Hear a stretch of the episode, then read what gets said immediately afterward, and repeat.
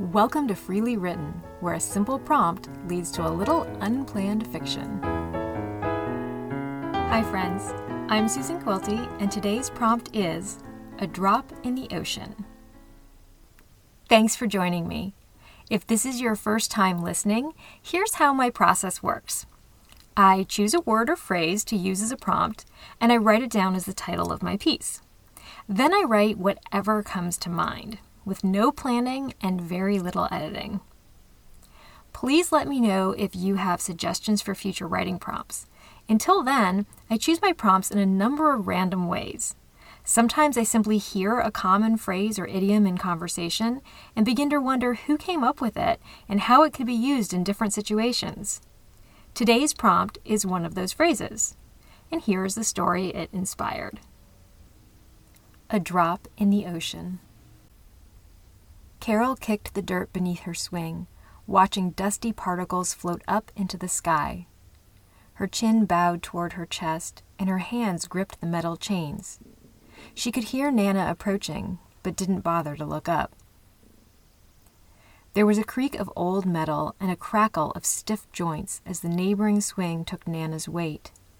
A soft sigh followed, and then it was quiet.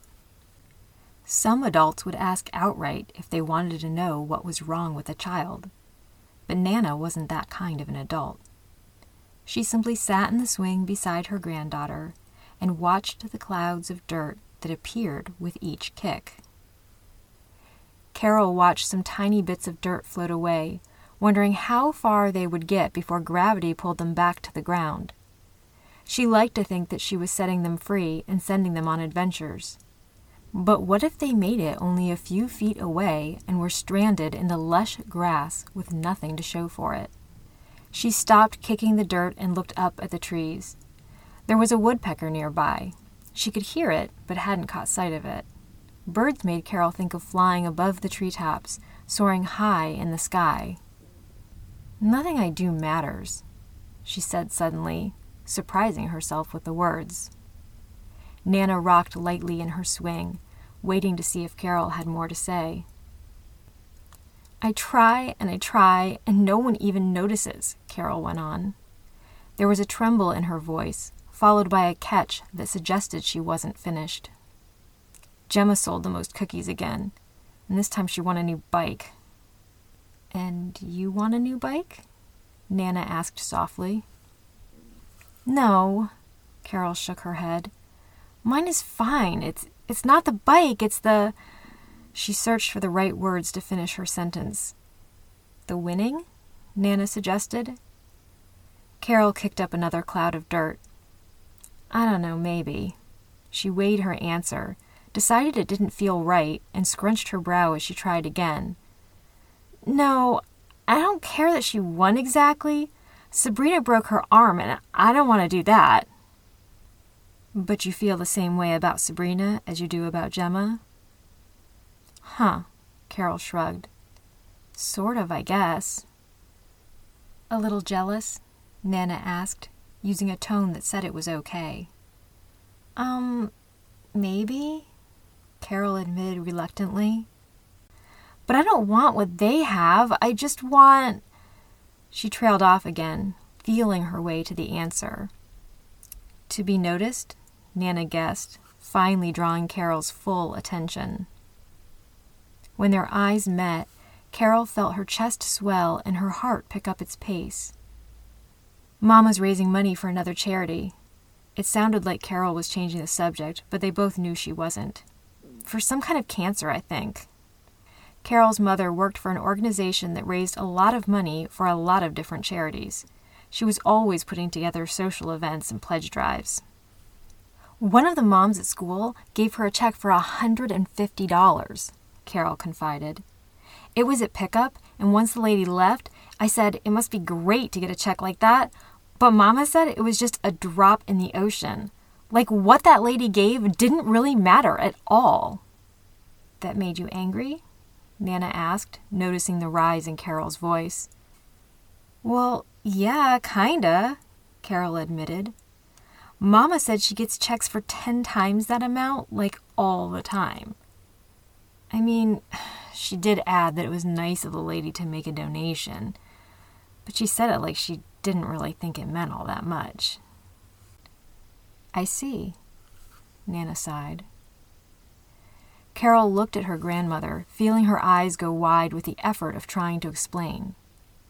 I'm like that check, she said, her voice hoarse with strain. I'm like that drop in the ocean that doesn't really matter. Nothing good I do stands out to anyone. Other adults might have criticized Carol's mother then, saying that she should be equally grateful for every donation, no matter how big or small. Maybe they would say that $150 might not be a lot of money for a wealthy business owner, but it was a lot of money to most people. Nana was not that kind of adult. You want to be a drop that leaves the ocean? She asked gently. A drop that does something more interesting than float with the other drops? Carol's eyes lit up and her mouth began to twitch into a smile. Like the water cycle, she said haltingly, still working out her idea. We learned about that in school. Water evaporates up in the air to make clouds and travels all around before splashing back down as rain. She beamed for only a moment before a new thought darkened her face. But it's not like the whole ocean gets to evaporate. It's probably just the special drops. The rest of them probably have to stay in the ocean and watch while the others get to make clouds and rainbows. Nana leaned back in her swing, making the metal frame creak as she gripped the chains and looked up at the sky. Why not? Carol looked at her grandmother in confusion. Why can't every drop in the ocean evaporate? Nana clarified. Sure, the ocean is big, but look at all those clouds. And they're very, very far away. Imagine how big they'd be if we were right up there with them. Carol cocked her head skeptically. Look, Nana pointed. There's a plane flying right in front of that little cloud. See how small the plane looks from here? Now think about how big a plane is when it's on the ground. Oh, yeah, Carol breathed, watching the plane glide past. That cloud is so much bigger. And it's one of the smallest clouds up there today, Nana added. And the clouds are constantly moving and changing, which takes a lot of water. So I think there's a good chance all the drops in the ocean make it up there eventually even if they don't always know when it will be their turn to fly. Carol thought about that, smiling softly to herself. With a sharp creak of metal, Nana pulled back and launched her swing into motion. Her legs kicked forward as her back reclined. With each pass, she bent and straightened her legs, creating a wider and higher arc. Carol laughed to see Nana's long hair sweep the ground and to hear her hollers of joy. Come on, Carol, Nana called. Come fly with me.